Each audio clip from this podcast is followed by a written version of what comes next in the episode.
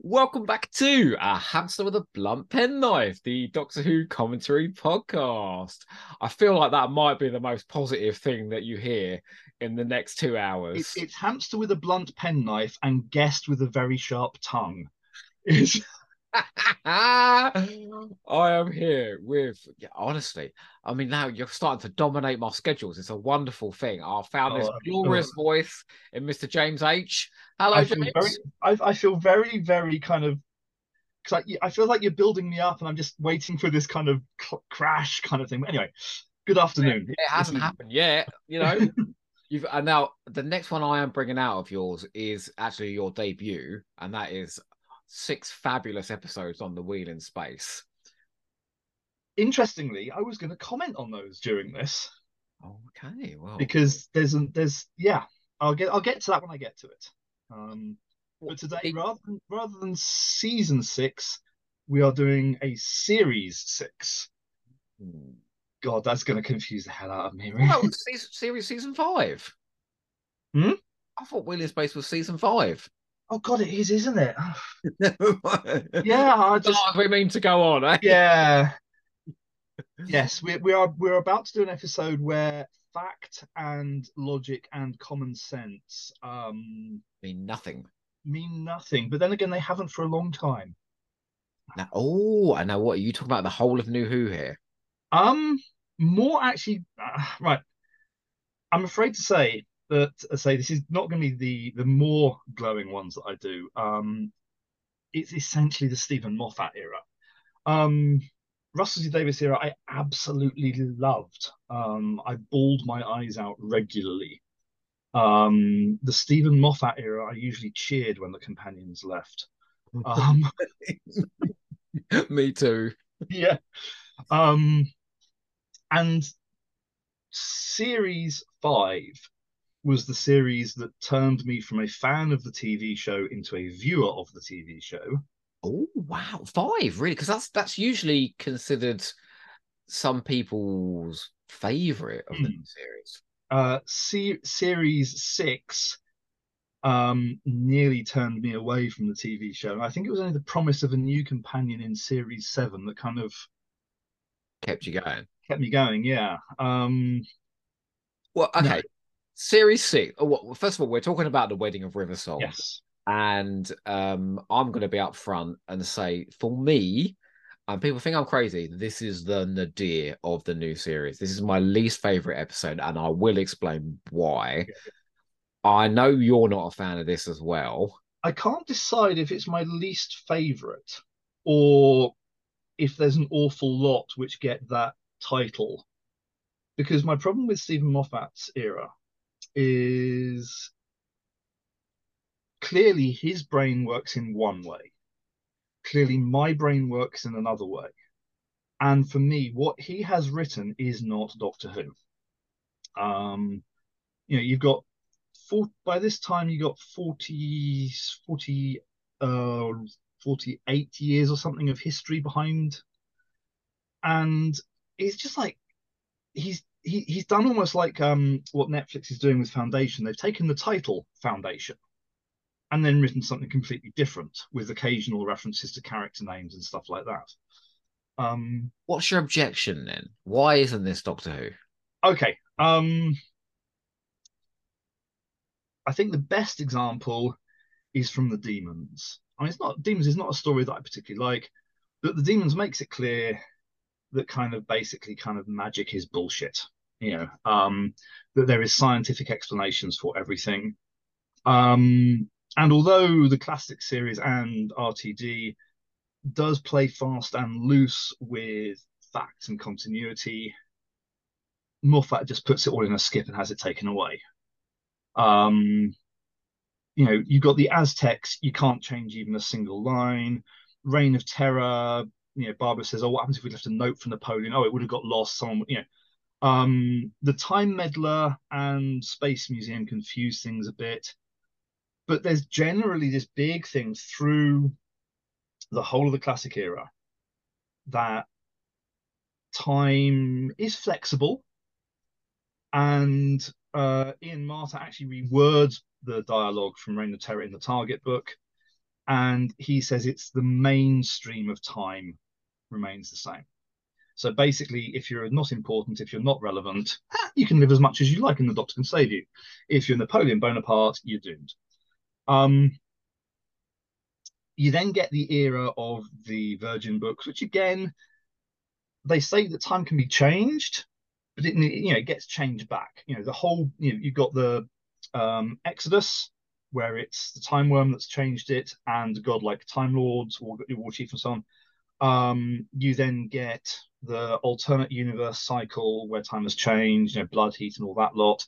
But again, it's this big, powerful, knowing entity thing that has changed it, controlled by the monk. So again, Time Lords. Um, you then get the TV movie with temporal orbits, and we're going to move very swiftly on from that one. Um, but hang on, if if you're saying these things are all flexible in classic series, yeah. And in the books and all of this, so what's different from that to this? Uh, I will give you the line, and it is the line from. It's from. It's, it's basically it's Let's Kill Hitler. It's the second part of. yeah. Yes. yeah. Um. You know, he has and always will die at Lake Silencio. You know, this idea of fixed points. Now, try Russell T Davies introduced the term fixed points, but he introduced it to refer to Captain Jack, this kind of fixed point in the universe. In other words, it's always there. Mm. Not the kind of you know Captain Jack can never change or anything. It's just that Captain Jack is always there.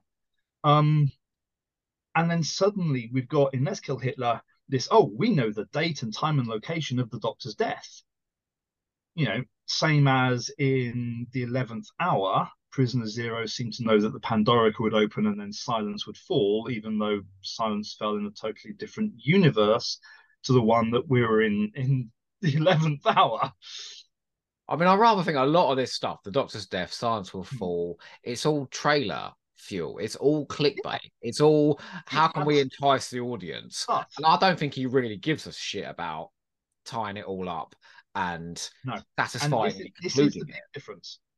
In Big Finish, uh, in a lot of the books, you've got people like Jonathan Morris who go to great pains to write these wonderfully intricate perfectly plotted things where, yeah, they're all over the place in different time zones and everything because they've had some kind of event at the something. Um, your first book club one, Festival of Death, is the perfect example of this. The Doctor turns out and turns up and finds out that he's just died, you know, and then the whole of the rest of the book is putting together all of the events that lead up to it, but then giving the Doctor an out but still making people think he's died. So is your big objection then that he doesn't think any of this through? Yes, there is zero thinking through of this. Um, to the extent where, and we'll talk about this briefly after the episode, he even, or he, the production team, the BBC or whatever, end up rewriting parts of this episode in their reference books. I didn't know that. No, and neither did I till today when I got so fed up that I actually ended up looking something up and my brain went, ah, what? The production team rewrote sec- sections of this episode. Um, we'll get to that afterwards because they kind of it's hey. It, yeah, it's because I say at the end of the episode, I have got a very specific question which I want to know your answer to and that will be the one where kind of it's like you might be surprised at the actual answer. All right, um, then I want to turn your attention towards Series Six. Okay, so we've done 40, we've done forty eight years now. Let's do the um, Series Six is a total clusterfuck. Um, it is a mess. So, Impossible Astronaut and Day of the Moon we've got this wonderful scenario where we see the Doctor shot and regenerating, except of course they put that in the pre-publicity because Moffat can't resist putting all the spoilers in the pre-publicity. Um, the key thing is you get um, what you, you get River Song. Sorry, because I'm bitch about River Song as well in a minute. Um, you get River Song saying that basic you know, there are entities that would tear the Earth apart for a single cell of the Time Lord.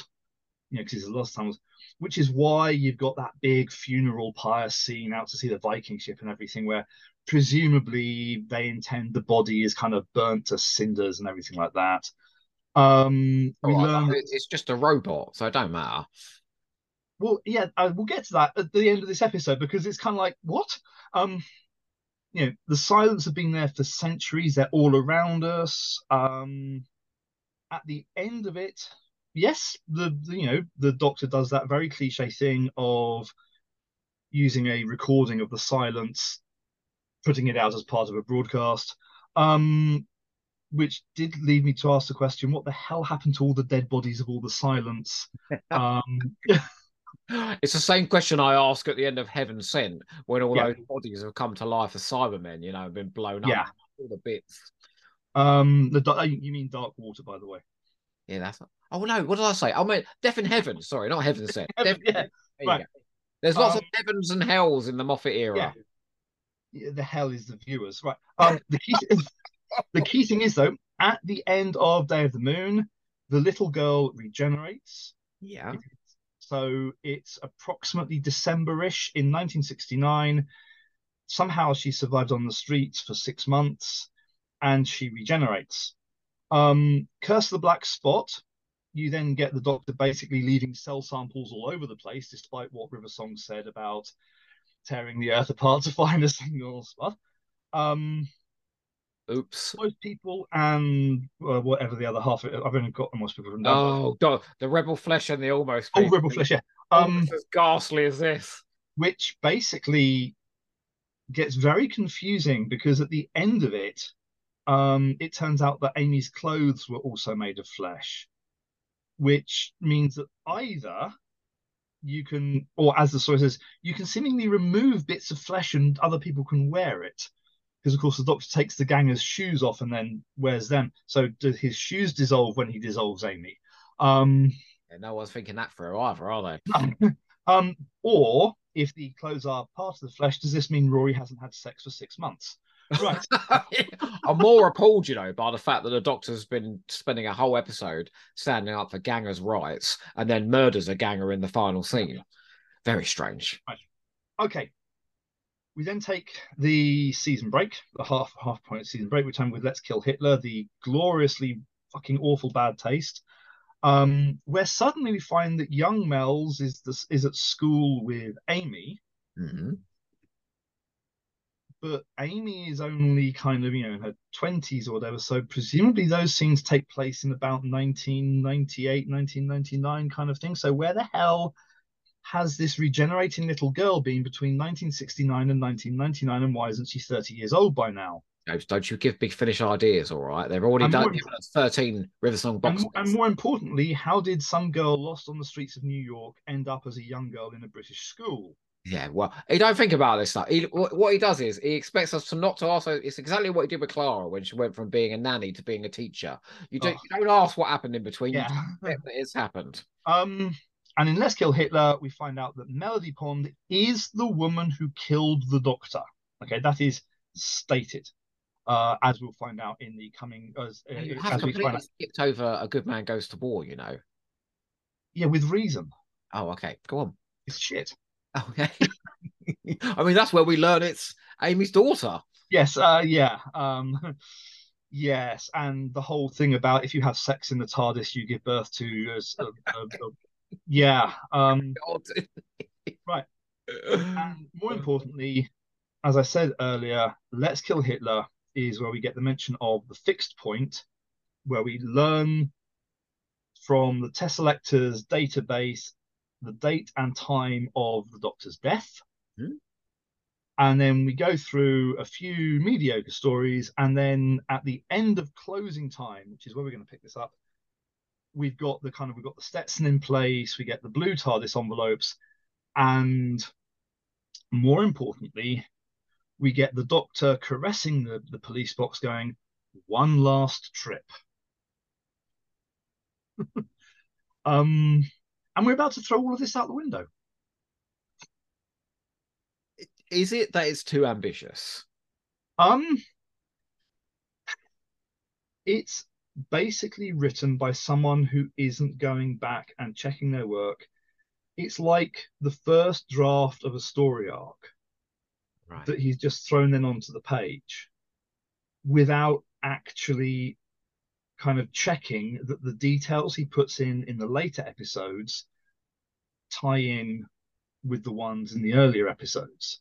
Because bearing in mind as well that kind of going back to various things, you know, in the Space Museum, uh, we saw a timeline where the Doctor was dead and frozen in a cabinet. Um, in Pyramids of Mars, we saw a 1980 where the Earth was absolutely ravaged. You know, we blew the universe up in the Big Bang. Rory's been written out of time and killed countless number of times. Yet none of these seem to have had any impact on this fixed point where the Doctor absolutely definitely does die.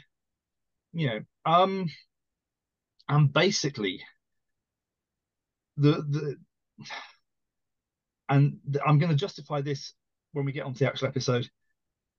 Steven Moffat is coming across as being to Doctor Who as to what Boris Johnson was to government. Oh my god. Go He's promising shitloads and delivering absolutely bugger all of it. You know what? I and I get that now, and I say that. Yeah, I don't know if you listened to any of my previous Steven Moffat episodes, but that's what I always say. It's all promise Hmm. and very little delivery. And then he goes back and says, "Oh no, I never said that. I said this instead." You know, it's like no. um, and we've got so many examples of that coming up in the Wedding of River Song. We've also got pure Doctor Who, where he's come up with a nice trendy phrase, Boris Johnson. Um, you know, which is absolutely meaningless. Um, and I know Brexit hadn't even been dreamed of at this time, but quite frankly, this is the Brexiteers' wet dream of a Doctor Who story. go on. We'll get to that in a minute because it's it, you know, it's actually an important one of my comments for the. I knew this was going to be great. you know? um, you, I'll tell you what. Right, I watched. I told you this off mic. I watched 15 minutes of the Wedding of River Song this morning. I was going to watch the entire thing. I always do before. It's the only time I've not been able to get through the episode. And I said to you, it's like written by someone with attention deficit disorder. Yeah. You cannot have a prolonged scene between two characters in this. There and, and you know, and, and I think I think it's selfish as well because he does this a lot where he he he comes in Mm. and he does a pre-titles where there's like 15 scenes in 15 locations and he sucked the budget. It's why we've got episodes like the God Complex, closing time in a department store, and things like this, because there's no money for anything else. Because he wants to grandstand. Um, and, and- fair enough, and he's the showrunner. He can. it's I th- with this one more than anything, I think he's using the visuals to distract you from thinking about what's actually being said and what's actually going on.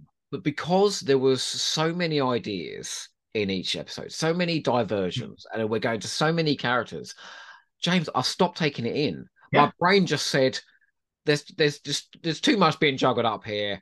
Just stop and just look at the pretty pictures." And I'm Yeah. wondering, you know, if he's if he's trying to beat my intelligence into submission. It does feel like that. It really does. Um, I heard him say in the Girl in the Fireplace commentary um, that you have to every minute or so you have to divert your audience, otherwise they're going to turn over to another channel. And I think that is the wrong way to Yeah, make absolutely. Uh, Trust we- your audience. Trust, trust, trust them to watch something like Midnight with a twenty-minute scene in the middle Yeah. of it. I mean, you, you look at the history of television. Basically, you've got things like I Claudius. You've got you know Shakespearean stuff on TV. You got loads of complicated two-hour-long murder mysteries. And no, Steven Moffat thinks that the audience is a fish. And apologies to any goldfish that I've just insulted, um, because basically he. He, he he is terrified of people thinking about what is going on. Um, and I'm afraid to say that yeah, um, it's just when e- even more so because I'm not saying that RTD was perfect, and God only knows the classic series and Big Finish and all the books have been all over the place. But at least within kind of like the books, there's been some consistency about how time can be changed and the catastrophic events and stuff like that. And then yeah, we get to this episode.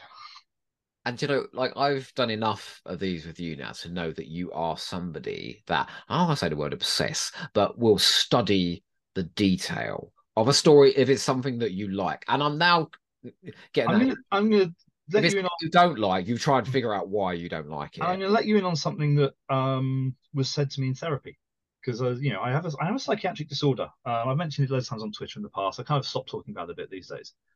Uh, I've got something called body dysmorphic disorder, um, and it's about the way I perceive my body and how people perceive me and stuff like that. But in the middle of one of my counselling sessions for it, the the therapist said, "Oh, by the way, do you notice all the continuity errors and discrepancies when you're watching TV shows and everything?" And I said, "Yeah." And he said, "Yeah, that's really common amongst people with certain mindsets. And the problem is, once you've got this mindset, trying to get out of it is virtually impossible.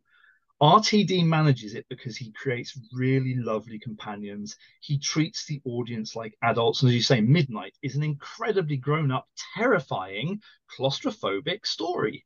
I think he knows how to make you feel as well. Yes. And that does sometimes cut through some of the illogic. Yeah, If, if absolutely. you if you are emoting when you're watching, precisely. And unfortunately, Moffat doesn't make me emote. Well, not in the way that RTD did. See, he can make me emote, but with far less frequency and far less potency as well.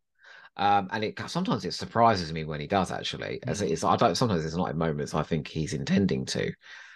Well, look, you know, we've clearly got a lot to unpick here. We should probably head into the episode and see what the wedding of River Song, another clickbait title.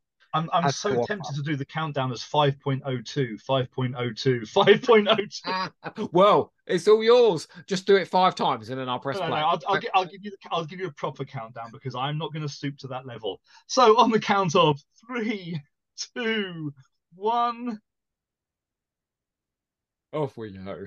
Right now, I'm going to refer back to one of your previous podcasts with the with Toby Haydock Mhm. with the um it was the one released recently. I've, the story's forgotten but he talks a lot about kind of how much to give away in the previously on kind of bit.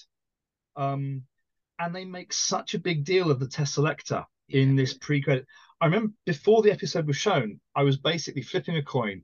Is it going to be the Flesh Doctor from the Rebel Flesh or is it going to be the Teselecta?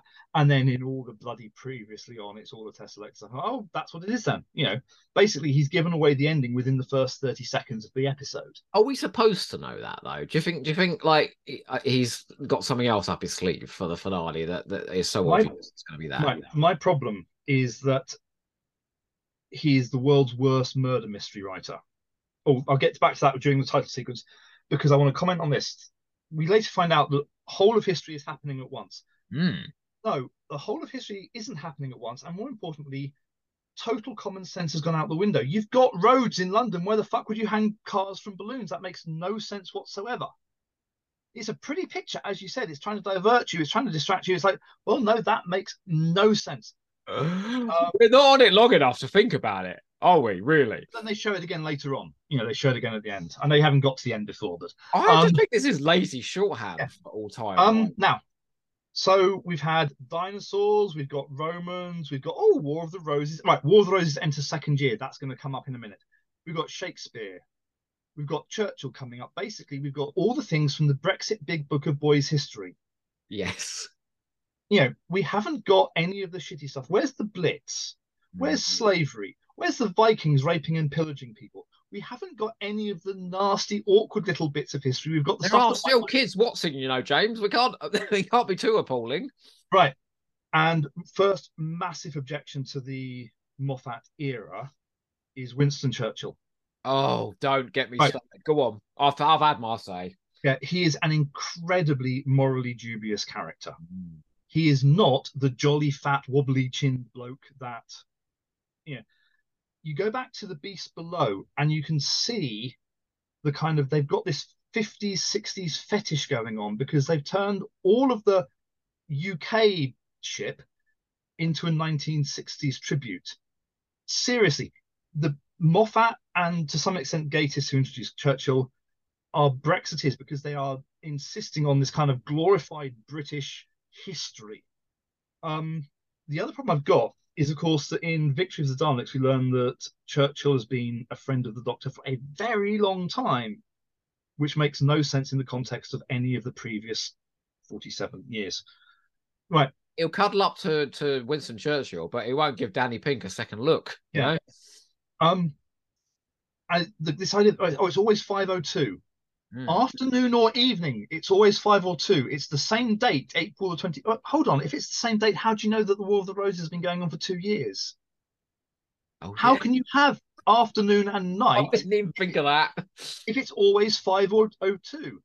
What he's done, what the plagiarist in chief has done, is he's taken that ridiculous, sorry, Big Finish, your ridiculous alternate divergent universe where time doesn't happen, Mm. And he said, oh, I'm going to have one. Time happens all at once because I'm going to do one up on Big Finish. And do you know what? I don't think it works in either direction. I don't. I think they struggled in the Divergent universe, and he certainly fucking struggles. Do you know what else he does in this as well? Is Churchill says it's the thing I hate in science fiction. He says a ton of stuff to the Doctor that mm. they both already know no. to deliver yeah. it to the audience. Um, you don't have. I'm not having a conversation with you now about stuff you already know. so in the closing time, we had, oh, one last trip. So now we've got this great long travel log of the doctor doing shed loads of one last trip. Why the hell doesn't he just put the Stetson in the TARDIS wardrobe and go off somewhere? It was the scenic route. All right. Yeah. oh, by the way, if he's so pally with Winston Churchill, when Rory and Amy are sent back to 1930s America, why doesn't he just get on the phone to Winnie, ask them to shift them out to England, and he could collect them from there?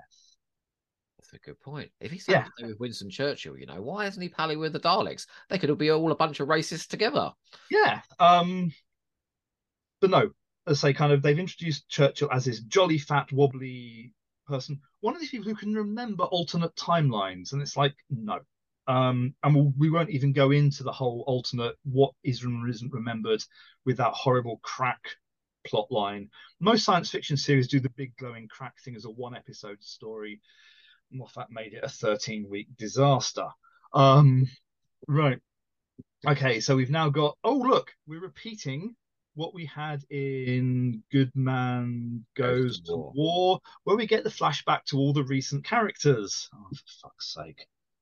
I know. Yeah. Well, no, this, I mean, this fella's not, and neither's Mark Gatiss in a minute. These are all new characters. Yeah, but say, but this is the Teselecta. This is yet again reminding us that we've oh, got a shape changing robot on our hands.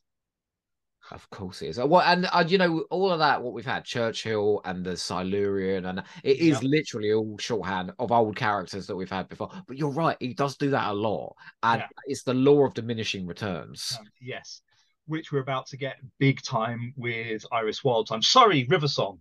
Sorry. oh, I wish it was Irish Wild. Look, come it is. Gold. Basically, whilst they're waffling, um, in Silence in the Library, River Song started out as Bernice Summerfield. And then when Moffat took over, he basically rewrote her as Iris Wildthyme, mixed in with the plot twist from the Big Finish release, the game, where the Fifth Doctor meets Lord Carlisle at the very end of Lord Carlisle's life when he's known the Doctor all his life, but the Doctor hasn't met him yet. So basically, kind of he's he's nicked that plot line from Big Finish. he was well. paying attention to any of that stuff. Um, he's nicked this from bloody Blake Seven for fuck's sake. Yeah. Oh, of course it is. Speed chess. The um, it's Deep Roy, isn't it? Yes. Mark Gatiss, because of course Steven Moffat is inc- is incapable of doing anything without Mark Gatiss. How many Lawrence Miles books do you think he read before he wrote Name of the Doctor? Um, probably about the same number that I made it through in one go. Okay. I did bad. Um, when we get to the book club, I'll talk about him. but yeah, Moffat, I, I do object to kind of him bringing Mark Gatiss into everything. I think he was one of the he was one of the worst things about Twice Upon a Time, and that's saying something. What his performance? Yeah, I do not rate Mark Gatiss as an actor whatsoever. Oh, see, I, I quite rate him as an actor. I don't really rate him as a writer of oh, Doctor Who. You, you look at where he basically Moffat keeps Gatiss on as a, as a writer to ensure that Moffat doesn't come last in the DWM season polls. Oh, you bitch! Uh, Victory of the Daleks, Sleep No More. Yeah, okay, that's fair. And actually, that poll they just done, they were all at the bottom, weren't they? Yeah. Um. Yeah. So we're now into this realm of kind of oh, magic Indiana Jones heads. They're these weird headless skulls from the headless monks, isn't it? Yes, who are still sentient and active. Um, Yeah, it's magic again, isn't it? He does like a bit of magic. I mean, that whole headless monk thing was just what the fuck was that all about? No, there was too many weird They things. cut the heads off so that they aren't capable of thought. Um. Um. um anyway. should we try it? yes, please. Oh, and now we bring back Dorium. Um. Oh you my god! Now this is one character I find intolerable, and the bit at the end of this episode where he starts screaming out Doctor Who. Oh. That's the worst part of the new series yeah, for me. because he does that to stop you thinking about something he said just before it. Oh, what's that? Oh, Oh, we'll, we'll, we'll get here. Um. Oh yes. Oh, this, I mean that is a bit ghoulish. All those skulls eating that man. the skulls kind of are just wobbling their jaws. They're not actually seemingly doing anything. Um. I just don't think Dorium Maldovar is very funny. No. Um. And this whole head in the box thing is just so overdone, and all the jokes about the Wi-Fi and everything, and Moffat basically. Um. He's an he's a reasonably good sitcom writer. I mean, Coupling was a good sitcom. Oh, see, very very that dated. so but it's- smug. I found that smug. But yes, smug is the four-letter word that encompasses the whole of the Moffat era. Do you know the uh, only thing I've seen of his that I I didn't find intolerably smug was Press Gang. Yeah, because he I hadn't still think it's his finest achievement. because the cult of Moffat hadn't built up by that stage. You start believing in yourself, and then Yeah. you're handed a show where you Yeah. can go anywhere and Oh, do. by the way, if it's 502 all the time, how's the Doctor got a beard? Well, I mean, clearly time is running. Yeah, um, but but so all of history is happening at once. Um, by the way, if all of history is happening at once, why why isn't Adric coming in? that would be amazing, wouldn't it? Yeah. But if all of history is happening at once, shouldn't it just be just a still image? Right, and he even says it's like a, rec- a needle stuck in a groove. No, if it's a needle stuck in a groove, you get the f- you get that one revolution over and over and over. I would not make for a particularly gripping hour of television. Well, except later on, we find out that apparently everything is progressing normally for the rest of the universe. It's like how? It's yeah, He's just making it up, James. Yeah, yeah. Basically, kind of, he's got he's got his Boris Johnson catchphrase of all of time happening at once, you know, and he doesn't have anything to back it up with.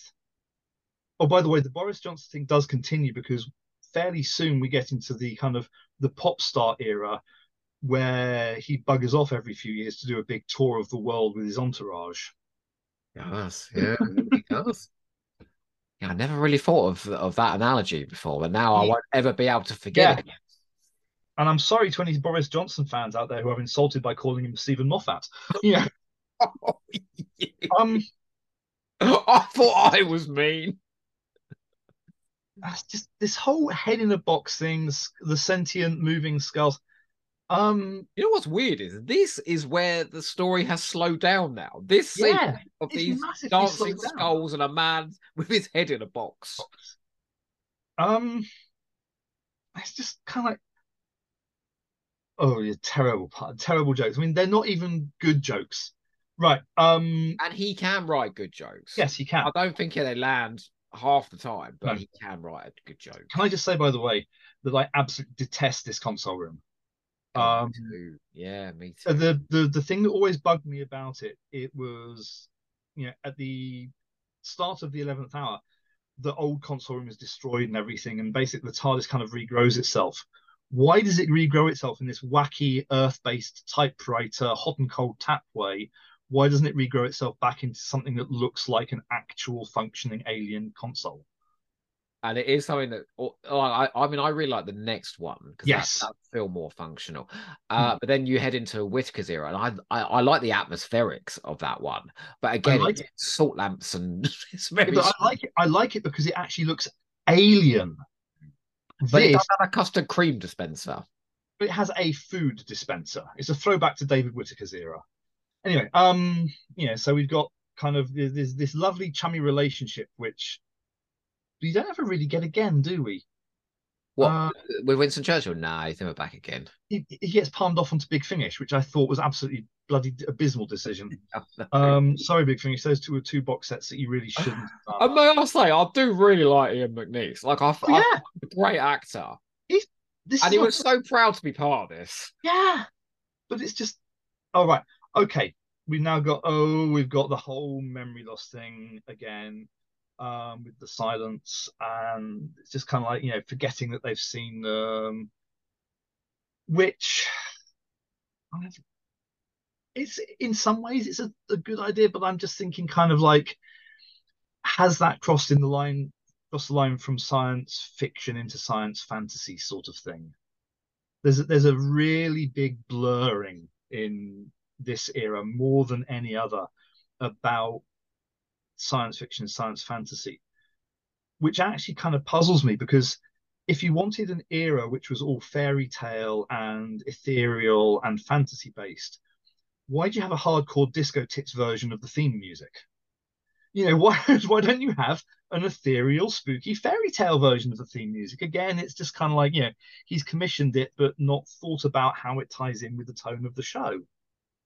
I don't like oh. a show where where you can have the companion at the end of the season willing the mm-hmm. Doctor back into existence. That's the sort of magic I just can't get behind. I I I, I hate that two part. People tell me that's a beautiful moment. No, it's not. It's and, shit. And there were tears watching it because she, she she's claimed her fairy uh, her childhood character, and that's people claiming, you know, Doctor Who from their childhood again and all of this. And I'm just like, yeah, but that made no sense. And, um, this bit I thought was very bad taste with the death of the Brigadier.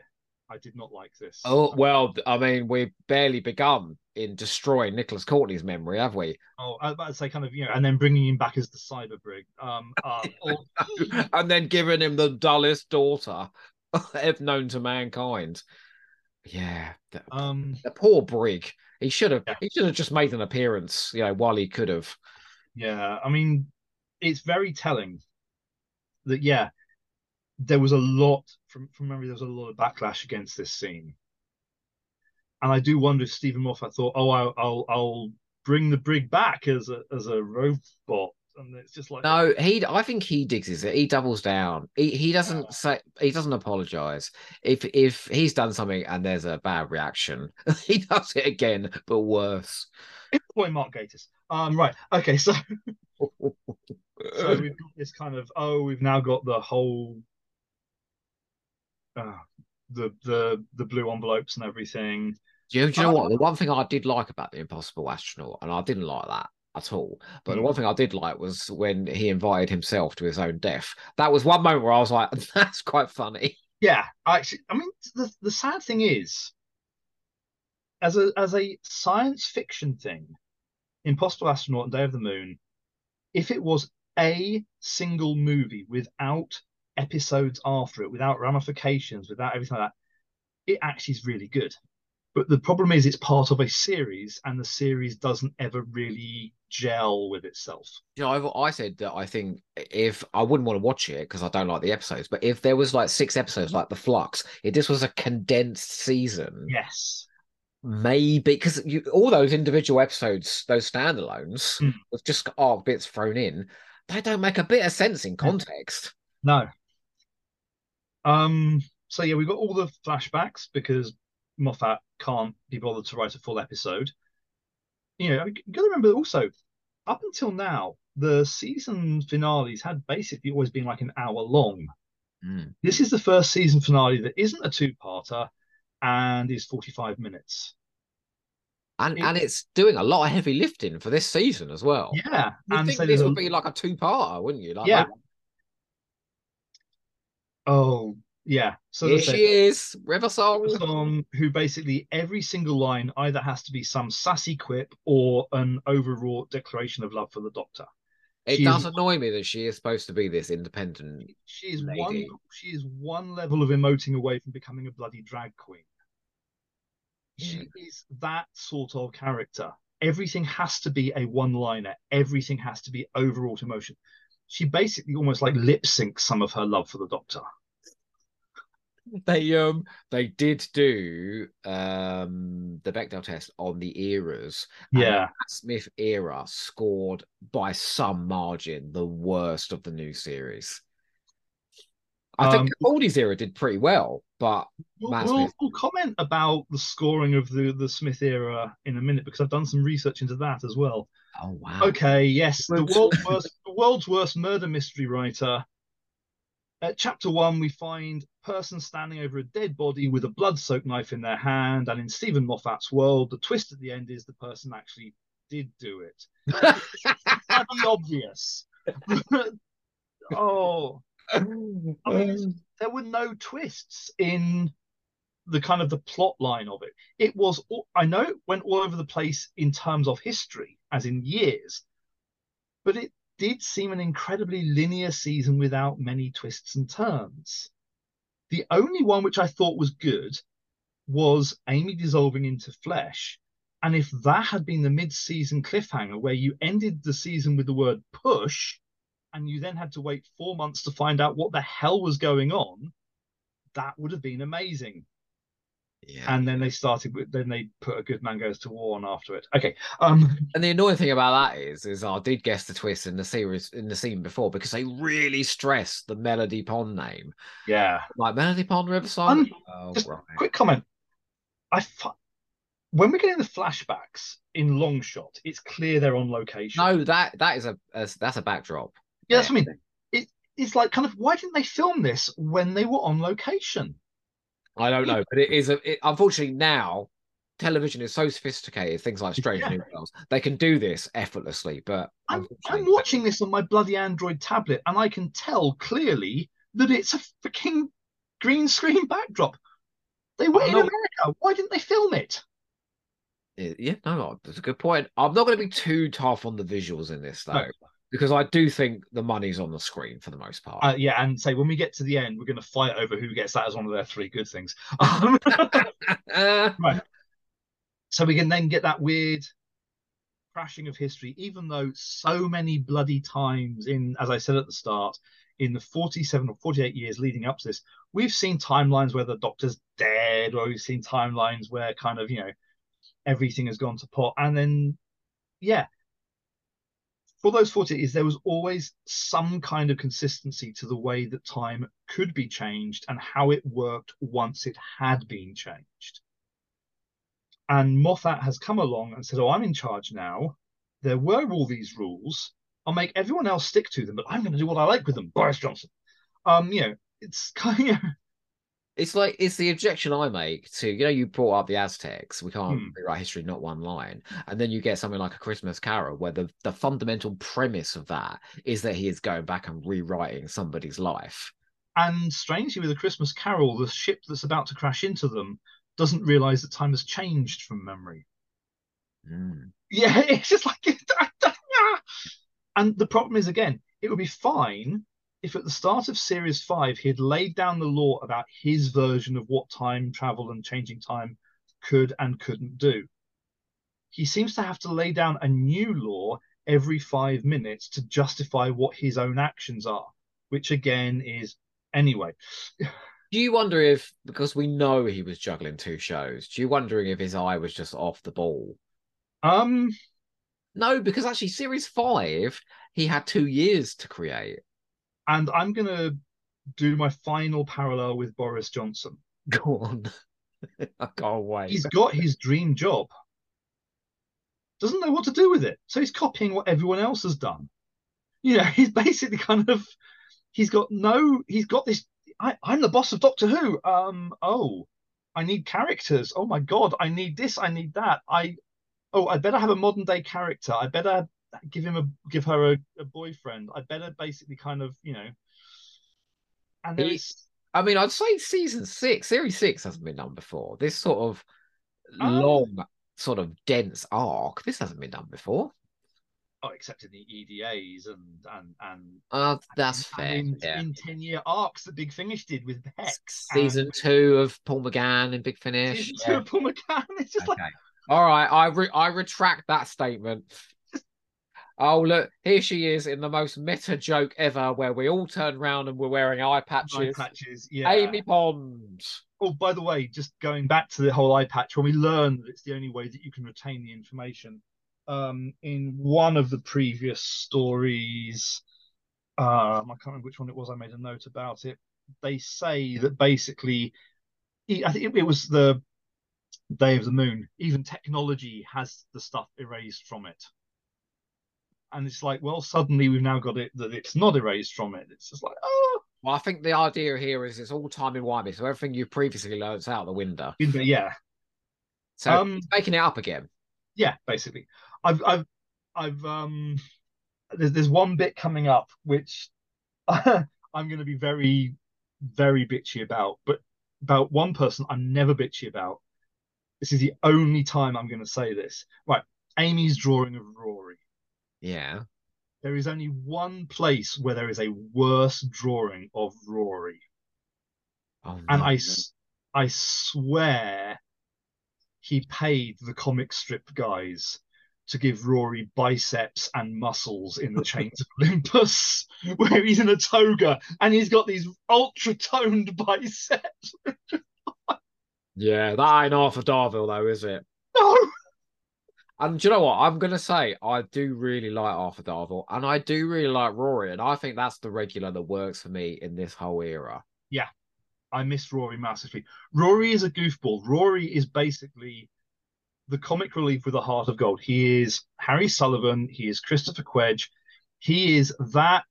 He Amy isn't the grounding for the audience. No, Rory is. I just couldn't buy into Amy Pond at all. Uh, but do you know what? I, I I'm going to say this. I've done a couple of these Steven Moffat episodes in this era with uh heterosexual men. I know, unthinkable, right? But they love her because she's sassy and she's pretty and she's a bit morally dubious.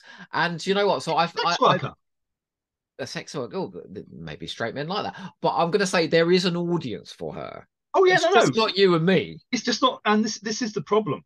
Um, Russell T Davies knew what the core audience was, and knew what the subsidiary audience was, and knew how to play to both of them. Yeah, indeed. He gave us lots of topless fit men on a very regular basis, but a ton of beautiful women as well. Yeah. Um. Oh, again, I love that. I do love that train going into the pyramid. Yeah, I, I don't care about the logic. It looks. No, no. oh, the United States. I know. He's such a conservative, isn't he? Oh, and of course. Is he a conservative? Moffat? I don't know. I don't care. Um, Russell T Davies. the joke was all his secret bases were under English landmark. So, of course, Moffat has to go for a world landmark instead. But it's the same thing. Well, it's. Russell T Davies wiped out 10% of the population. So Steven Moffat had to destroy the entire universe. yeah. It's basically, it's almost like Moffat feels like he's in a dick measuring contest with Russell T Davies. He's got to do everything that Russell T Davies did, only one stage bigger and bolder and better. But as anyone who's ever read a Dave Stone novel will know, that doing everything all at once to an extreme does not make a smooth read. Yeah. Um, Stroke interesting. Watch. Interesting, by the way. Uh, the visuals in this are very similar to the visuals in Dark Water and Death in Heaven of the creature suspended in the tank. He's yeah. again got one visual idea, which he again reuses later on. Well, he certainly recycles his. The weird thing about him recycling his ideas is I'm not sure he perfects them. No, he doesn't. I think they get worse as they go. Yeah, Russell T Davies kind of picks something, runs with it, and makes it a joke between him and the audience. Everyone in all in all the seasons was waiting for the next London landmark to be destroyed. Yeah. Moffat doesn't have that kind of or he never I never had that relationship with Moffat's episodes where I was thinking, right, oh, he's done this is this year, this this year. How is he going to top it this year? It's just like, oh my god, he did this this year. Oh, he's done it again this this. Ugh. And I think Rusty Davis as well created a world that we could all buy in, and that world existed from Rose all the way through to the end of time. I don't think Moffat's doing the same thing. He, we're not coming back to the same characters. He's we, basically shaking it up every year. We'll come back to that after the episode because I've got some notes and some comments about the fallout from this. Okay. and some other things. I mean, it's just yeah. I've, but I, I was always going to ask you at the end of this: Is there anything else you wanted to cover? Yeah. Because I knew you wouldn't be able to do it within the episode itself. No, I mean, there's just you know, it is um, yeah. I say it's just kind of it's it's the British Museum again from the Pandorica opens the Big Bang. It's you know, oh look, it's that close up of the clock digital clock thing that we had about the the time code of the universe counting down to Amy's wedding. He's doing exactly the same thing in just you know. Oh look, here's half cancelled but somehow still clinging on Frances Barber. Yeah. Um The thing is, I do love a camp villain. So I think earlier in the season when she got to just sort of hiss a bit, I I quite enjoyed her. But we don't learn a fucking thing about her at all. No, I um she she's one of the kind of the Tracy Ann Oberman type people. I don't like Yvonne Hartman from Torchwood because again I find her completely unrealistic and unrelatable to.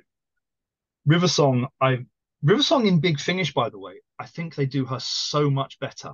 Oh shit, she hasn't got all that smug as arseholes dialogue. That's why. And also they throw out certain aspects of continuity, but bring in better things to replace it. And the you know, hold on. And it's like in um you know, when when she first meets Tennant, she says, I've never seen you looking so young. Well, actually, kind of Matt Smith looks a lot younger. Yeah. Um, well, hang on, though. We didn't know what was coming then. no, I know. You Right, know. oh, magic time that somehow River Song and Matt Smith touching um allows time to advance. Yeah, that's right. Yes. Now, bearing in mind that last year we found out that you know a room full of ox- a room full of air from one universe could be used to recreate another universe. Um, biology basically says that there's going to be an awful lot of River Song floating around in the air from when she's breathed out, her hair follicles and everything. Matt Smith is going to have touched her by now. Um, it's just yeah. Yeah, he's making it up. I'm going to Yeah. keep saying it. he's making it Oh, um, oh yeah. Let, let's guess. Let's see if we can guess what happens to the villains that are being kept in tanks of water. They're going to smash out Earthshock style. Photons. Yes. Cybermen, we've been there before. But you know what? That's that. I think that's always pretty a good moment, isn't it? When monsters. Oh, yeah. And actually, this bit with the water dripping is done pretty well. But that's because he's not got ridiculous dialogue going on. He's letting the picture actually build the suspense. I just don't think you're ever going to get a better monster smashing through something than you did in Rise of the Cybermen when those Cybermen crashed the party. Because Graham Harper directs the shit out of that. Oh, again, there's you know, there's there's cliche images, but if you direct them well, then yeah, they're cliches for a reason. I can see that smashing glass in my mind's eye. I'm starting to sound like Mary Whitehouse. Jesus. Just don't start to look like her. What is Madame Kovarian's deal? Who is she? Where is she from? Why is she doing this? Why is she Yeah. allied herself with the silence? Because We've enough of her now that we should expect those answers. yeah um silence zapping kind of electricity it's an interesting idea but it's kind of you know they've got guns built into their hands you know it's not something that's been that's particularly new Well, it's basically the Daleks, isn't it? yeah um bolts. Oh no, here we go. All the eye patches. Sizzle, sizzle.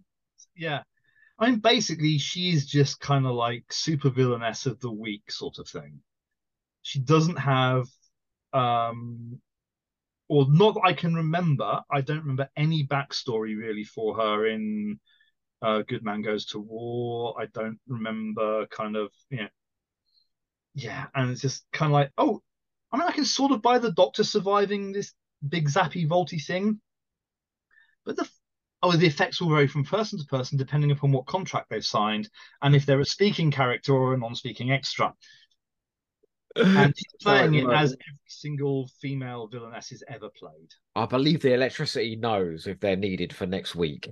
Yeah. Yeah.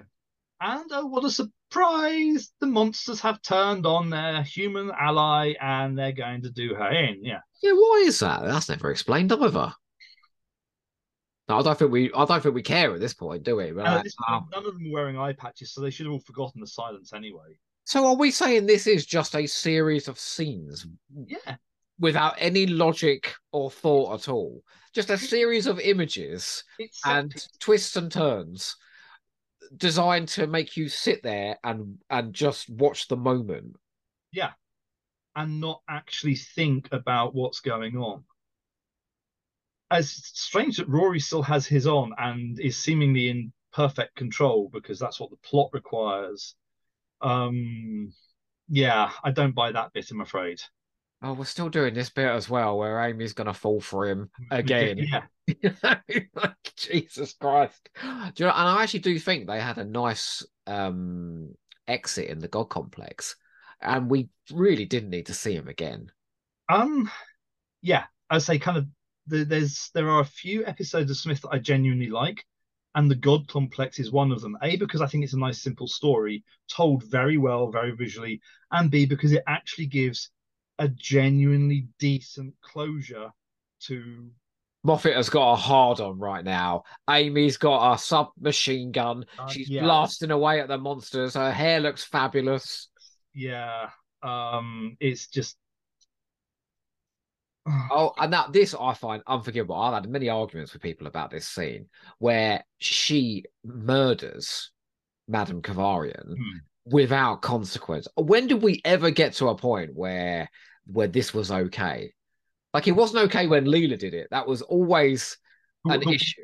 the one that's always bugged me is the Ribos operation, where the Doctor basically hands the Grafkin Graff Vynda-K the bomb, counts down to the detonation, and then laughs. That to me is a really freaking awful bit. But I think the way this is this is uh, presented, it's a Oh, moment of triumph that she's killed this woman. Yeah, it's it's vengeance. It's not Doctor Who. It's really kind of yeah. Oh, and walks here's a nice. James She Bond walks. Yeah, with the Colin Baker line. Oh, perhaps we'll have Yeah. a drink sometime. Very strange. Oh, now I did say that you can see the money on the screen, but I think the green Except in this screen bit. on top of this pyramid looks terrible. It's really weird that um there's a bit in the eleventh hour where the green screen is absolutely shockingly awful. It's just nice that they've kind of paid tribute to that with this particular scene. Why do they have to get married? I don't know. I don't think Steven Moffat knows. No, it's just because basically, um, you know, Bernice Summerfield banged the Doctor. Iris Wildthyme wants to bang the Doctor. So therefore, to to do one-upmanship, he has to have a companion marry the Doctor. Well, yeah, but and then the doctor acknowledged that he is, she is his wife, and that she had a profound impact on his life, the most important woman he's ever known, except well until Clara came along. Then Yeah, she was the most important woman he'd ever known. Known, yeah. Um, Moffat allegedly, in one interview, allegedly, because there is some dispute about, they said that kind of, you know, between wives, he banged his way around women like a mechanical digger kind of thing. And you feel like that's being reflected on screen. Basically, he just needs this never ending stream of women for him to kind of write out of his system, you know. It makes me feel sorry for Bill, you know, because she's never acknowledged as the most important woman he ever No. He just blew a hole in her.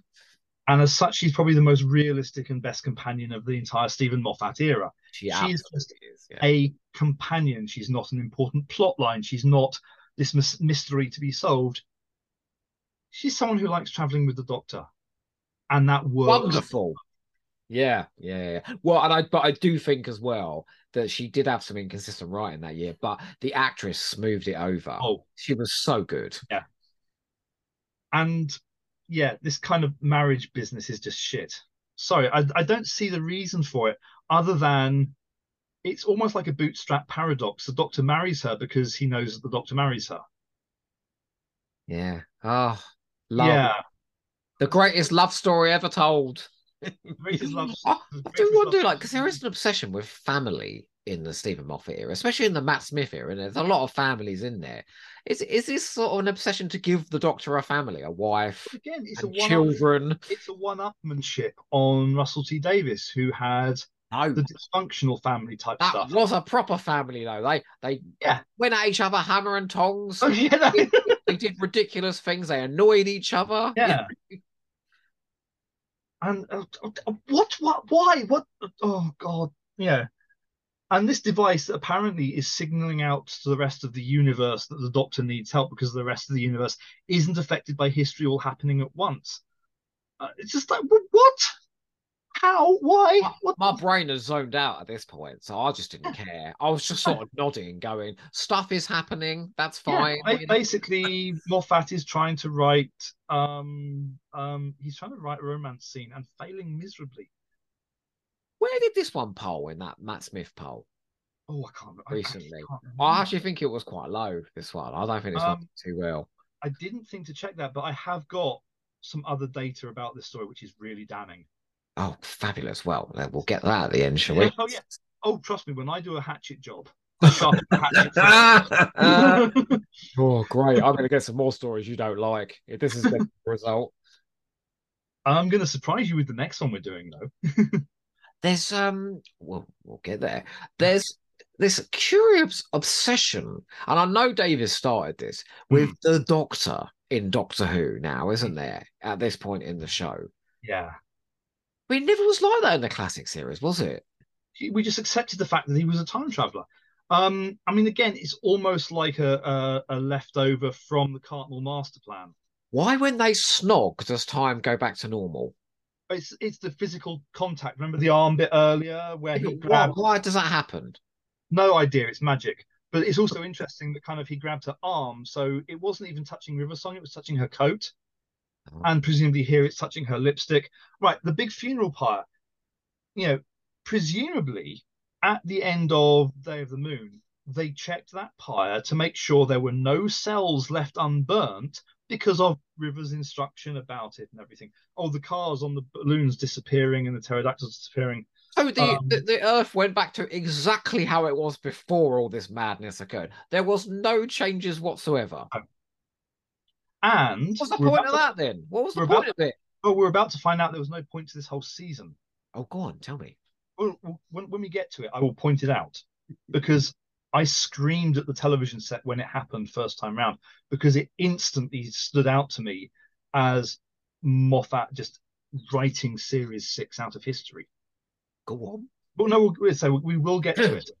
Um, this was the one time, you know, where I actually felt the three of them were uh, portrayed as a family, just yeah. sitting around in a garden having a drink. Yeah. And you'll notice River is not trying to be sassy. She's not trying to be emotion. You know, it's the one time in the Moffat era where I actually can believe that she is some kind of person. Yeah. I don't buy her in any other Moffat era episode other than this one scene. Oh, that's sad, isn't it? Because she's in a lot of it. Yeah. Um, and she's also dangling plot thread of the Moffat era because in the name of the Doctor, she somehow magically reappears as that ghost in the seance scene. Clara says, How are you here? She goes, Spoilers, and we never find out. He just can't let her go, can no. he? It's the hex thing in, in Big Finish. Yeah. They just can't let people go when they should let them go. Yeah and they haven't got the courage to kill people off when they should kill people off. Yeah. Oh, yeah. This is that. you know this is a a believable scene because there's no overacting, there's no overwrought stuff. It's quite charming, and the bit in a moment is the bit that I do believe when when you see Amy and um, River hugging and bouncing up and down with joy. That bit I can believe it's the only bit in the whole of the bloody thing. I have that exact same problem with the Good Man Goes to War, right? It's a load of sound and fury signifying nothing. And then you get that one scene where the Doctor, Amy, and Rory are all reunited and they're cracking jokes and they're hugging. And I'm like, yeah, I just wanted an episode of this. Let's just have yeah. more of this, you know? Yeah. It's it's kind of we don't want the big pompous stuff. We don't want the the sass. We don't want the kind of the we just want decent dialogue, decent characters, quietness. Oh, Rory coming back, that lovely home sign. I, do you know what? I genuinely think the majority of fans were just exhausted by the end of this season, exhausted of this bullshit. Yeah. Not everybody. I know. I've spoken to people, Dylan Reese, people that absolutely loved it and found this a satisfying ending. But I think the majority were like, okay, thank God that's over. Let's start the next season. Yeah and actually th- that was the only reason I tuned into Series Seven because I thought they've advertising it as movie of the week kind of thing. Thank God they're doing something different. I mean, it was still not very good, but at least it wasn't some ridiculously big plot arc that didn't work. You've got the delights of the Doctor, the Widow, and the Wardrobe next. Yes, which is the in my top three cures for insomnia. Right.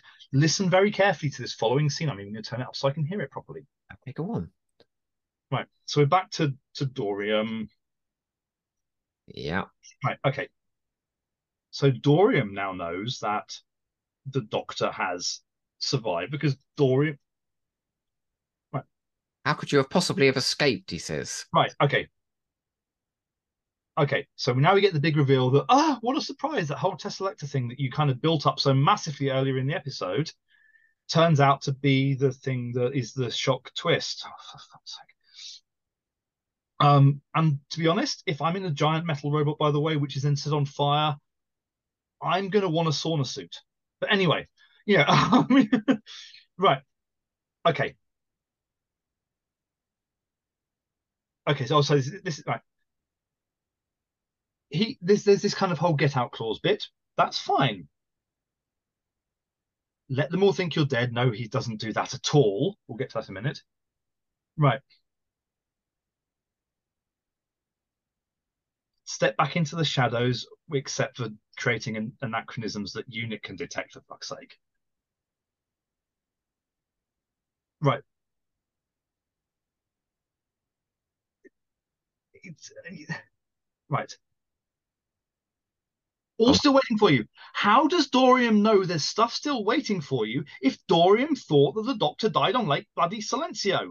Well, it's like the master with his backup plans, just in case. case. So, so basically, what it's essentially saying is Dorium knew there was a whole load of stuff after Lake Silencio, but just decided to keep very quiet about it and pretend that the Doctor was going to die. Yeah.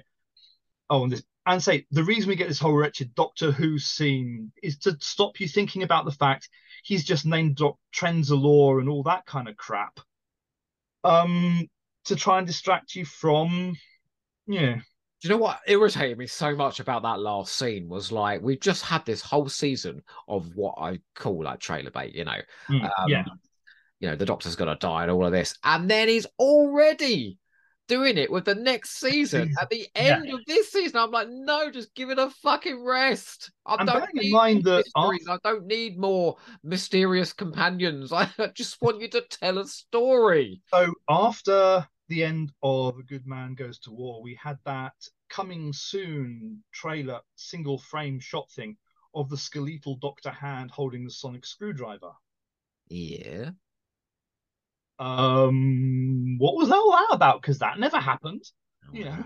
Well, that voice that was on the scanner screen saying "silence will fall" that was never explained. I mean, again, there's right now. First question for you: yeah, I'll go on. What is the name of the big creature that is based on the scream? What is the name of the big creature that's yeah, that shoots electricity from its fingers and people forget when they see it? It's the silence. How do you spell that?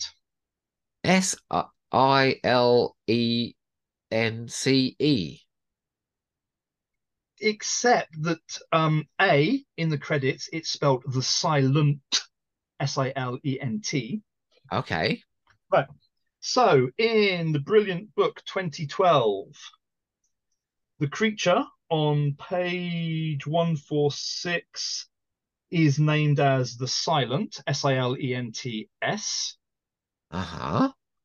Um, but in the doctor in the encyclopedia, one of the many books that he wrote over and over again, the creature is referred to as the Silence, S I L E N C E. Yeah. And then in the Doctor Who character encyclopedia, oh, God, what's it called in that? Uh, it is officially. Uh, hold on, what's the page? It is the Silence, S I L E N C E. Yeah. And then back in Doctor Who, the Visual Dictionary, volume, you know, version four or whatever, the creature is back to being called the Silent, and the religious order is the Order of the Silence. they cannot make up their mind, even after they broadcast the sodding episode, what those creatures are actually called. I think that's indicative of what's on the screen, though. And I do, I do not think there is anybody uh, that has any power above Steven Moffat that is casting an eye over this No. with any degree of sort of accuracy or detail and getting this stuff right. Yeah, and this is one of my major issues with the Steven Moffat era. N- you know, nothing is being double checked by anyone. Um, No, or they try, they get fired. They get erased from Doctor Who, like Caroline Skinner. I I know kind of you know we talk a lot about um series one of Doctor Who having um trouble behind the scenes, you know, with with Eccleston not being happy with more than one person who is not necessarily a nice person due to things that have been revealed about them since, you know. I I want to know what the hell is going on during series five and six, though, You'll never know. I, No. I don't think that'll ever be told. because I'm going to take, I want to go back to a series five episode now, okay? Because this is why I asked the question about what the creature was called. On. Okay, so we've already mentioned that in the 11th hour, Prisoner Zero says the Pandorica opens, silence will fall. Mm-hmm.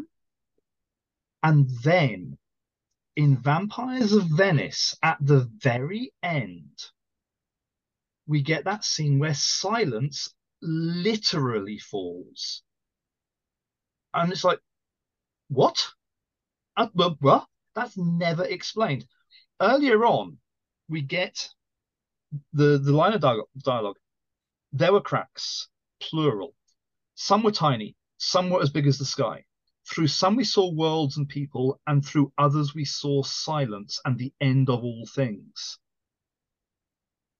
I get the feeling that basically Moffat is kind of writing two different story arcs, and it's not till he gets to series six that he actually decides which one he wants to go with.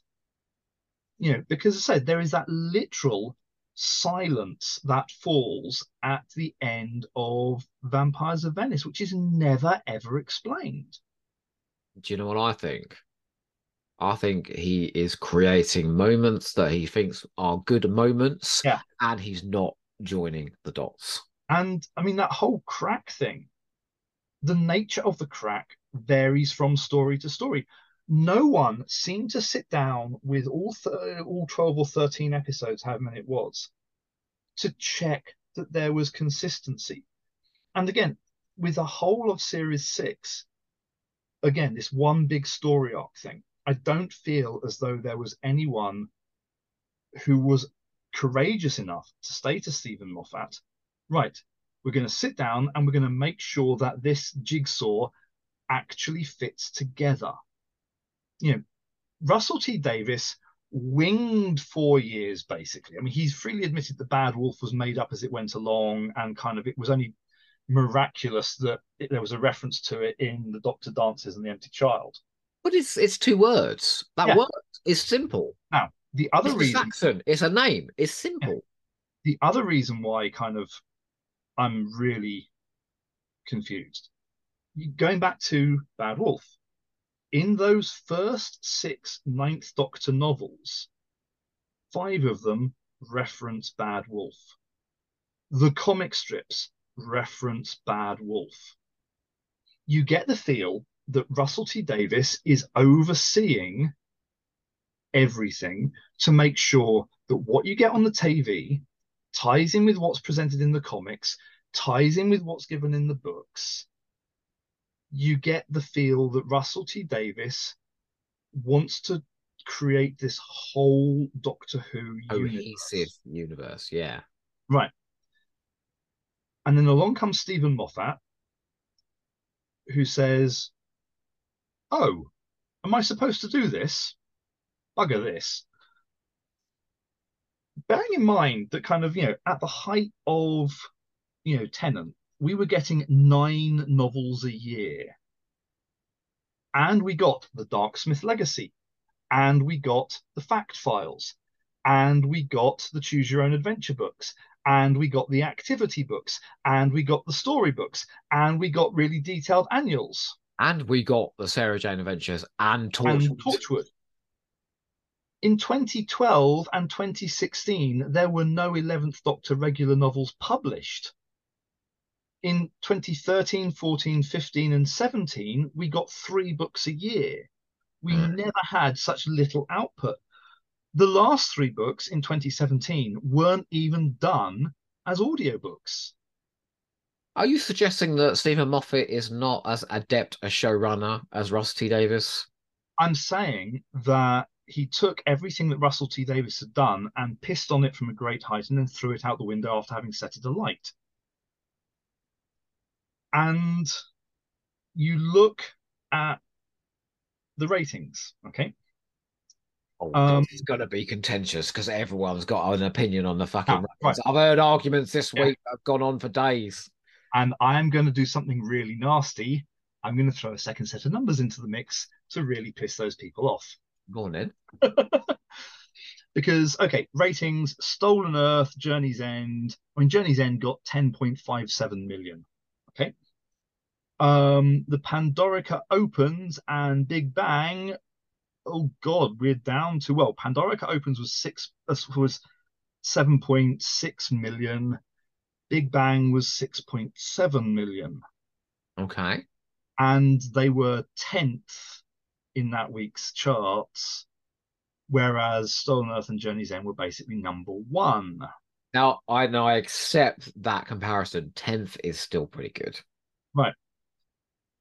You look then how we're doing in series six. Oh, I'm scared.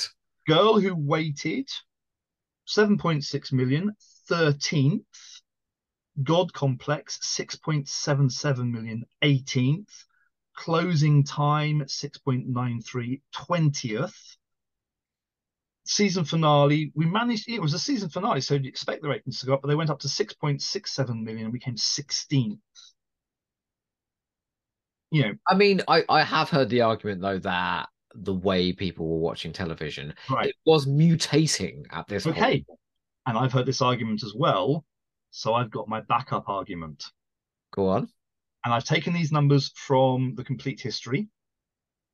I don't think they can be disputed because, as has been the case right the way through television history, you got the audience appreciation index thingy. Yeah. It's only Right. a small fraction of the audience that give that though, right? But It is how it's gauged, yes. it's how it's gauged. Know, so you know, it is a measure of comparison. Um, Stolen Earth and Journey's End got 91 out of 100, Is that the highest the show ever got? pretty much, yeah. Um, Pandorica Opens and Big Bang got 88 and 89. That's high. That's high. Yeah, but it's lower. Yeah, Wedding, Wedding of River Song got 86. we're going down. By the time we get to the Doctor Falls, we're down to 83.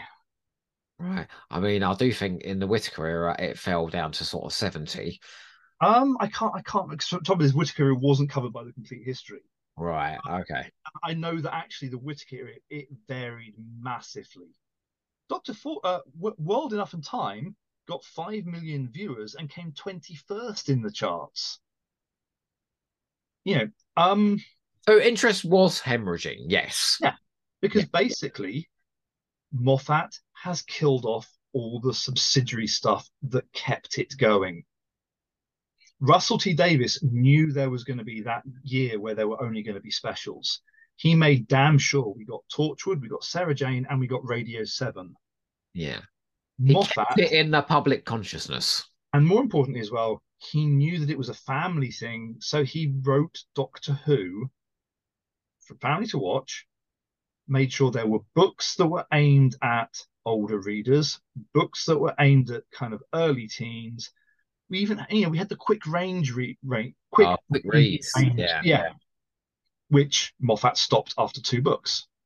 Shame they sold. I was working for Gardner's Books when Hmm. they they sold in their droves. Those this is why I knew. This is why I knew you. Why I thought I could bring this up with you because I knew you got the the kind of you know various bits. Basically, you know, you look at kind of the books and stuff that Moffat produces. I'm serious. On my shelf, there's the RTD version of the Visual Dictionary, and then there's three further re-releases, all done through the the Moffat years. Two of which I think are actually identical, just with different covers. Um, you had those wonderful six Justin Richards books: spaceships and villains, sorry, monsters and villains, spaceships and space stations, aliens and enemies. And all Moffat did was basically just churn out that type of book over and over again. There I mean, was... there, there is an audience for those types of books in Doctor Who. Also, RTD, you had the TARDIS uh, model making kit. You had the Dalek 3D Dalek kit. You had Time and Space, those wonderful, beautiful pop-up books. I just I I I agree with everything you're saying. I don't think comparing any showrunner to Russell T Davies is very fair because I don't no. think there'll be anyone that understands the audience or oh, the industry of television right. or you know, he is the whole package. I'm going to actually say that Chris Chibnall did his damnedest because when Chris Chibnall came back, you got the novels, you then got um, The Secret of Vault 13 and The Maze of Doom, which are aimed at slightly older. You got those teen TARDIS books, which were aimed at the much younger. You know, there was this feeling that actually he was trying to get the foot back into kind of the different eras of the fandom. But, but it's nothing started... compared to what's coming. Well, I mean, you know, Russ, I, I know that Russell series is well, we don't actually know because we've got three Target novels coming out, which are the Target novelizations of the three specials.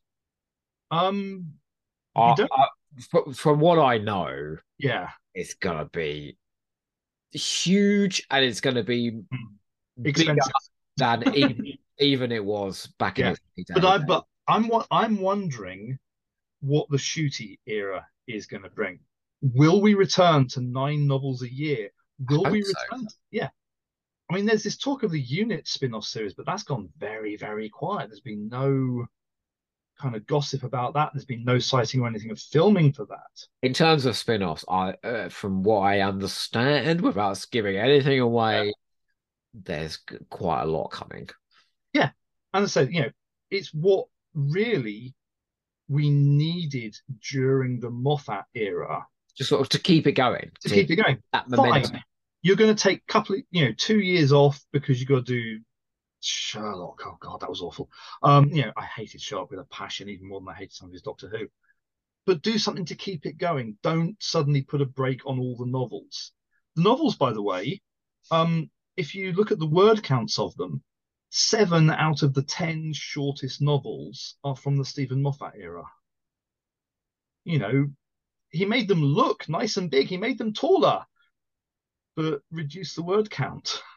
So okay, I want to, I want to, because you know you've sort of covered him as a writer, as a showrunner, as the the industry maker, and all of this, the pillager, everything. Yeah. So, do you think he's without talent? Right. I think he is very good at writing certain things. And I think if he writes one episode and they give him plenty of time to write it, he can write good Doctor Who stories. Give me an example. I actually thought The Empty Child and the Doctor Dances was a superb two parter. Um, I really thought that this kind of, you know, the the the whole I mean the gas oh god that that is one of the few times that uh, Moffat has creeped me out. The gas mask coming out of Richard Wilson's face. Gross, isn't it? Oh yeah. You know, he can create really good dialogue. Are you my mummy? That'll live on in Doctor Who. Mm.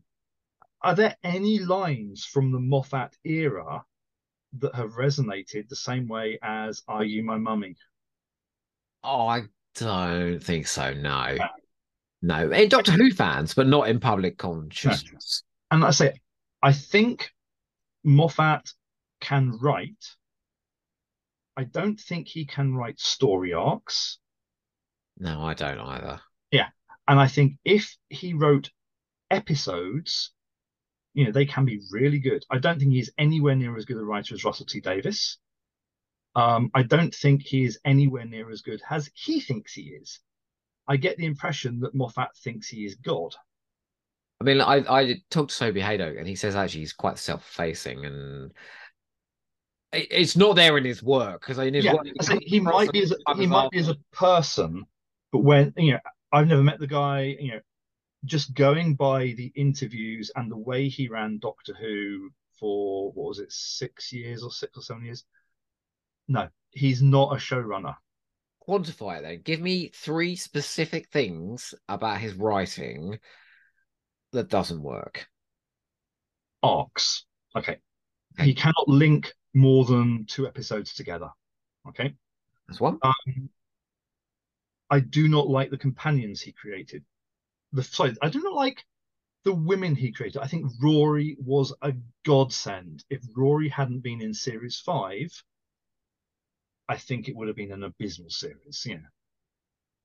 You acknowledge that's not a popular opinion, though. I don't care. It's my opinion. that's fair um, um, I've just I've never heard anyone say that. Anyone.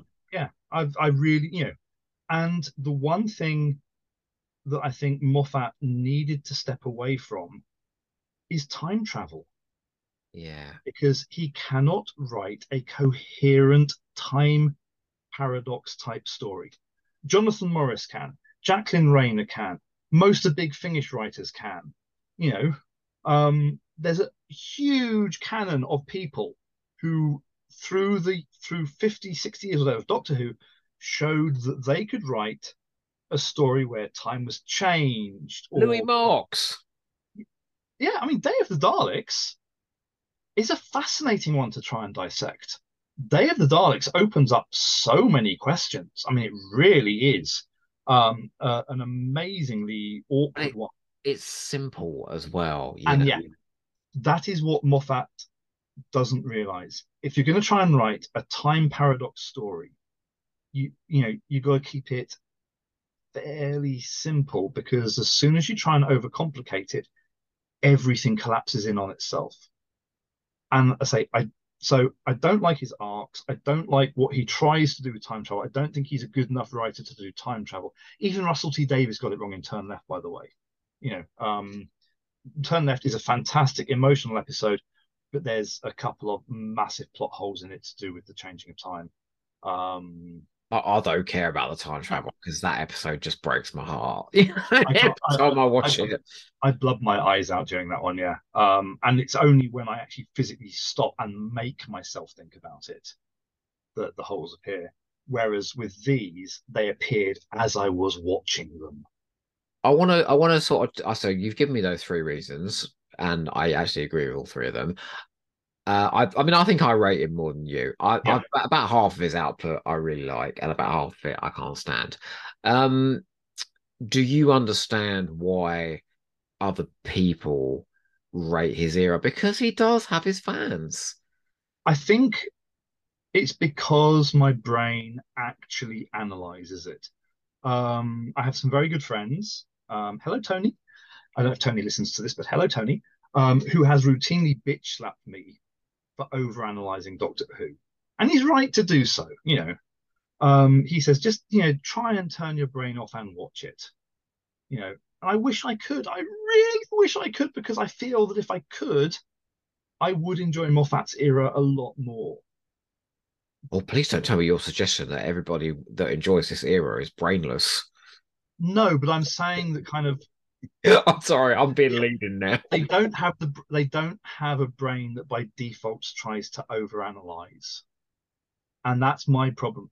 Um, because most of Russell T Davies era and Chris Chibnall's era were more straightforward stories. There wasn't stuff to overanalyze in them, and so I could really bloody enjoy them. Yeah. Because Moffat tries to write these ridiculously complicated jigsaw murder time me why me mystery things and is obsessed with a particular type of woman, you know, I just don't get on with them. I, I kind of wonder, you know, if he didn't have some head teacher or something like that when he was younger, you know, of a certain mold the Linda Lay type that he's been Who, put di- who disciplined him, probably. Yeah. Walking around with a massive gun. Yeah. Yeah. Um, I I I do wonder what trauma occurred to him when he was younger. Because yes, an awful lot of the female characters he writes are of a very specific type. Um, and that actually is against him because it means that a lot of his work, work becomes very repetitive. Yeah, I agree. Well, look, we we are gonna have to try and dig deep Oh, And- I will find. And find three reasons each. However, before we do that, do you have anything else to cover on the wedding of River Song? Um, it it should have been the end of. Wiver. It should have been the last River Song story. That should have been it. Um, admittedly, I like the Husbands of River Song. I think it is a very funny episode. I think the pre-credits, the line that Capaldi delivers just before the the theme music, "I'm gonna need a bigger flow chart or a bigger spreadsheet," had me in bloody hysterics. Yeah, because that's you. Yeah, yes. um, I would have been very happy if this had been the the end of River Song, um, because it kind of it, we would have been spared so much else. We said it earlier, didn't we? The law of diminishing returns. You can yeah. this character back. You got to do new and interesting things with her. If you Yeah. ain't do that, it's just going to get exhausting. Um, and I can really see the fatigue setting in with Moffat. I can see that he's already feeling tired. I can see, or it, to me rather, because I can't see him physically. I feel as though he's realized he's taken on too much. And the last comment I will make is if I could go back in time, I would show him kind of like the numbers and what's going to happen to Doctor Who over the next four years of his time on it. That he's not going to have the energy, that he's going to abandon so much that was built up. He's going to kind of, he's going to see the audience appreciation index fall, um, you know, and say, look, you need to get someone else on board, someone fresh, because an awful lot of the people he relies on, I think, are too much of a yes man type person. And anyone who isn't a yes man, he gets rid of. Well, the sad truth is as well is in series seven, he as good as admits this in Doctor Who magazine that the weight of the monster that he had created in the previous Yeah. it gave him a breakdown. He had a Yeah. breakdown series seven, and, and he was trying to juggle two shows, and he had the expectation of the fiftieth coming up, and he said that year I just wasn't at my best. I was struggling in my personal life, you know, and all this stuff was going, and it's kind of sad. It is. I mean, I've, I've, I do think that if he had been sensible and said, I need help, and people who know me will know how difficult I have found it in the past to say, I need help. You know, I've, I've, I'm terrible at it. Men in general are really bad at it. But this was, you know, someone at the BBC should have told him. And they shouldn't have taken no for an answer. That, I think, is I'm going to say that the blame for this lies with the BBC. I'm not going to blame Moffat. I'm going to blame the BBC for not turning around and saying, we're going to do your performance review and we're going to make changes on the outcome of it. Had they done that, who knows? because you had the trio in Russell's time of him, Julie Gardner, and Phil Collinson. And you hear on the special features, they battled out plot points, they battled Yes. out how scenes were directed, how it was edited. And sometimes Russell got his way, and sometimes Julie got her way, and sometimes Phil got his way. But in the end, they battled to a point that they were happy enough. Yeah. Whereas Moffat took it all on himself and the show suffered. Well, on that note, hmm. We need three good things each. let's let's do three. And I think I could I can do it as well. yeah, I know we can. I can do three good things. Yeah. Go, on, then. You go first. I'm going to nick one from going to say that because I've said so much about him, I've only said one even remotely cheeky thing about him. Arthur Darvill, you are the lifesaver of the first two and a half years of the Moffat era. Your Rory performance was amazing. Rory just is just this wonderful, yeah. He's the patsy, he's the stooge, and he does it so well, and he is a perfect audience point of view. So Rory is my first one. I am going to steal something that my guest said earlier in the week when a another story that both me and the guest did not like said, but I think is relevant. That was relevant to the classic series. Mm. It's now relevant to the new series. I think this is the perfect education of how not to do the new series of Doctor Who. And let's never ever do this again. It exists purely as a cautionary warning of what not to do. Yeah, absolutely. Um, my second one, sorry, I'm going to nick it again because no, I'm getting stop I'm, it. um, kudos to the visual effects department for saying if this is what we want, if this is what he wants, we are going to give it to him, and it is going to look bloody fantastic. Very little in that episode makes sense but it looks brilliant. It really does, yeah. I think if you have a lobotomy, you know, you can perfectly enjoyably watch the wedding of River Song. Yeah. look at the pretty pictures, you know? It's like watching porn. Yeah. A, a, friend of mine who shall remain nameless said the only reason he ever watched Strictly Come Dancing was because he took drugs before it, and it was pretty pictures and nice flashy colours for 50 minutes. like, can't I go? Yeah. Oh, with Aljaž on there, I can understand entirely. Um, okay, my second thing is going to be. Fuck me, you chose the special effects, and I was going to go there. Um, God, this is hard because it is my least favorite. Okay, I'm going to say I think they are horrendously characterized in this, but Matt Smith, Karen Gillan, Arthur Darvill, when they are together, have a very natural chemistry which transcends the material. Yeah. And I would happily agree with that. These are all very backward compliments, but no, no I, I would happily agree with that because I think kind of there is a spark between the three of them, and when they are on screen together, you can see them bouncing off each other and it lifts that material. Um, so my third one is the garden scene at the end, which I actually thought was really lovely. An example of that, isn't it? Yeah, it's the it's it's people who clearly like working with each other, who are given gentler, less bombastic, kind of toned down, but very natural sounding dialogue and dear God, it works magnificently. And that scene where you see Amy dancing around the garden, it's just like, yeah, I believe that. I actually believe that. The same thing happens in the very next episode. You get an hour of cloying, saccharine material about Mother Earth and family and lemonade taps. And then you get this gorgeous scene at the end where he visits them at home. The doctor, he goes for Christmas dinner with Amy and Rory. And I'm like, yeah well, where's this come from?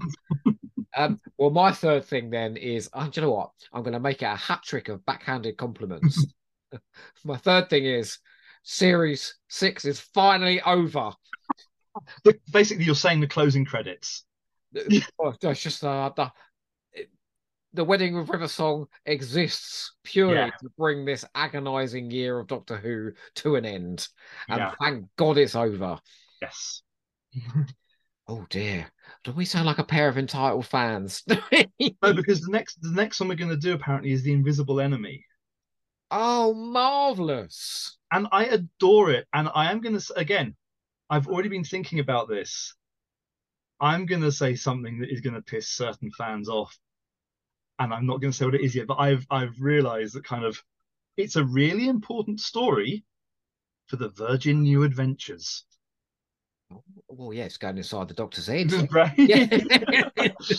um, do a lot of that. I'm, I'm, I'm surprised you said that in our next commentary you're going to piss off a lot of listeners because I feel as if you may have done a bit of digging this but this episode as well.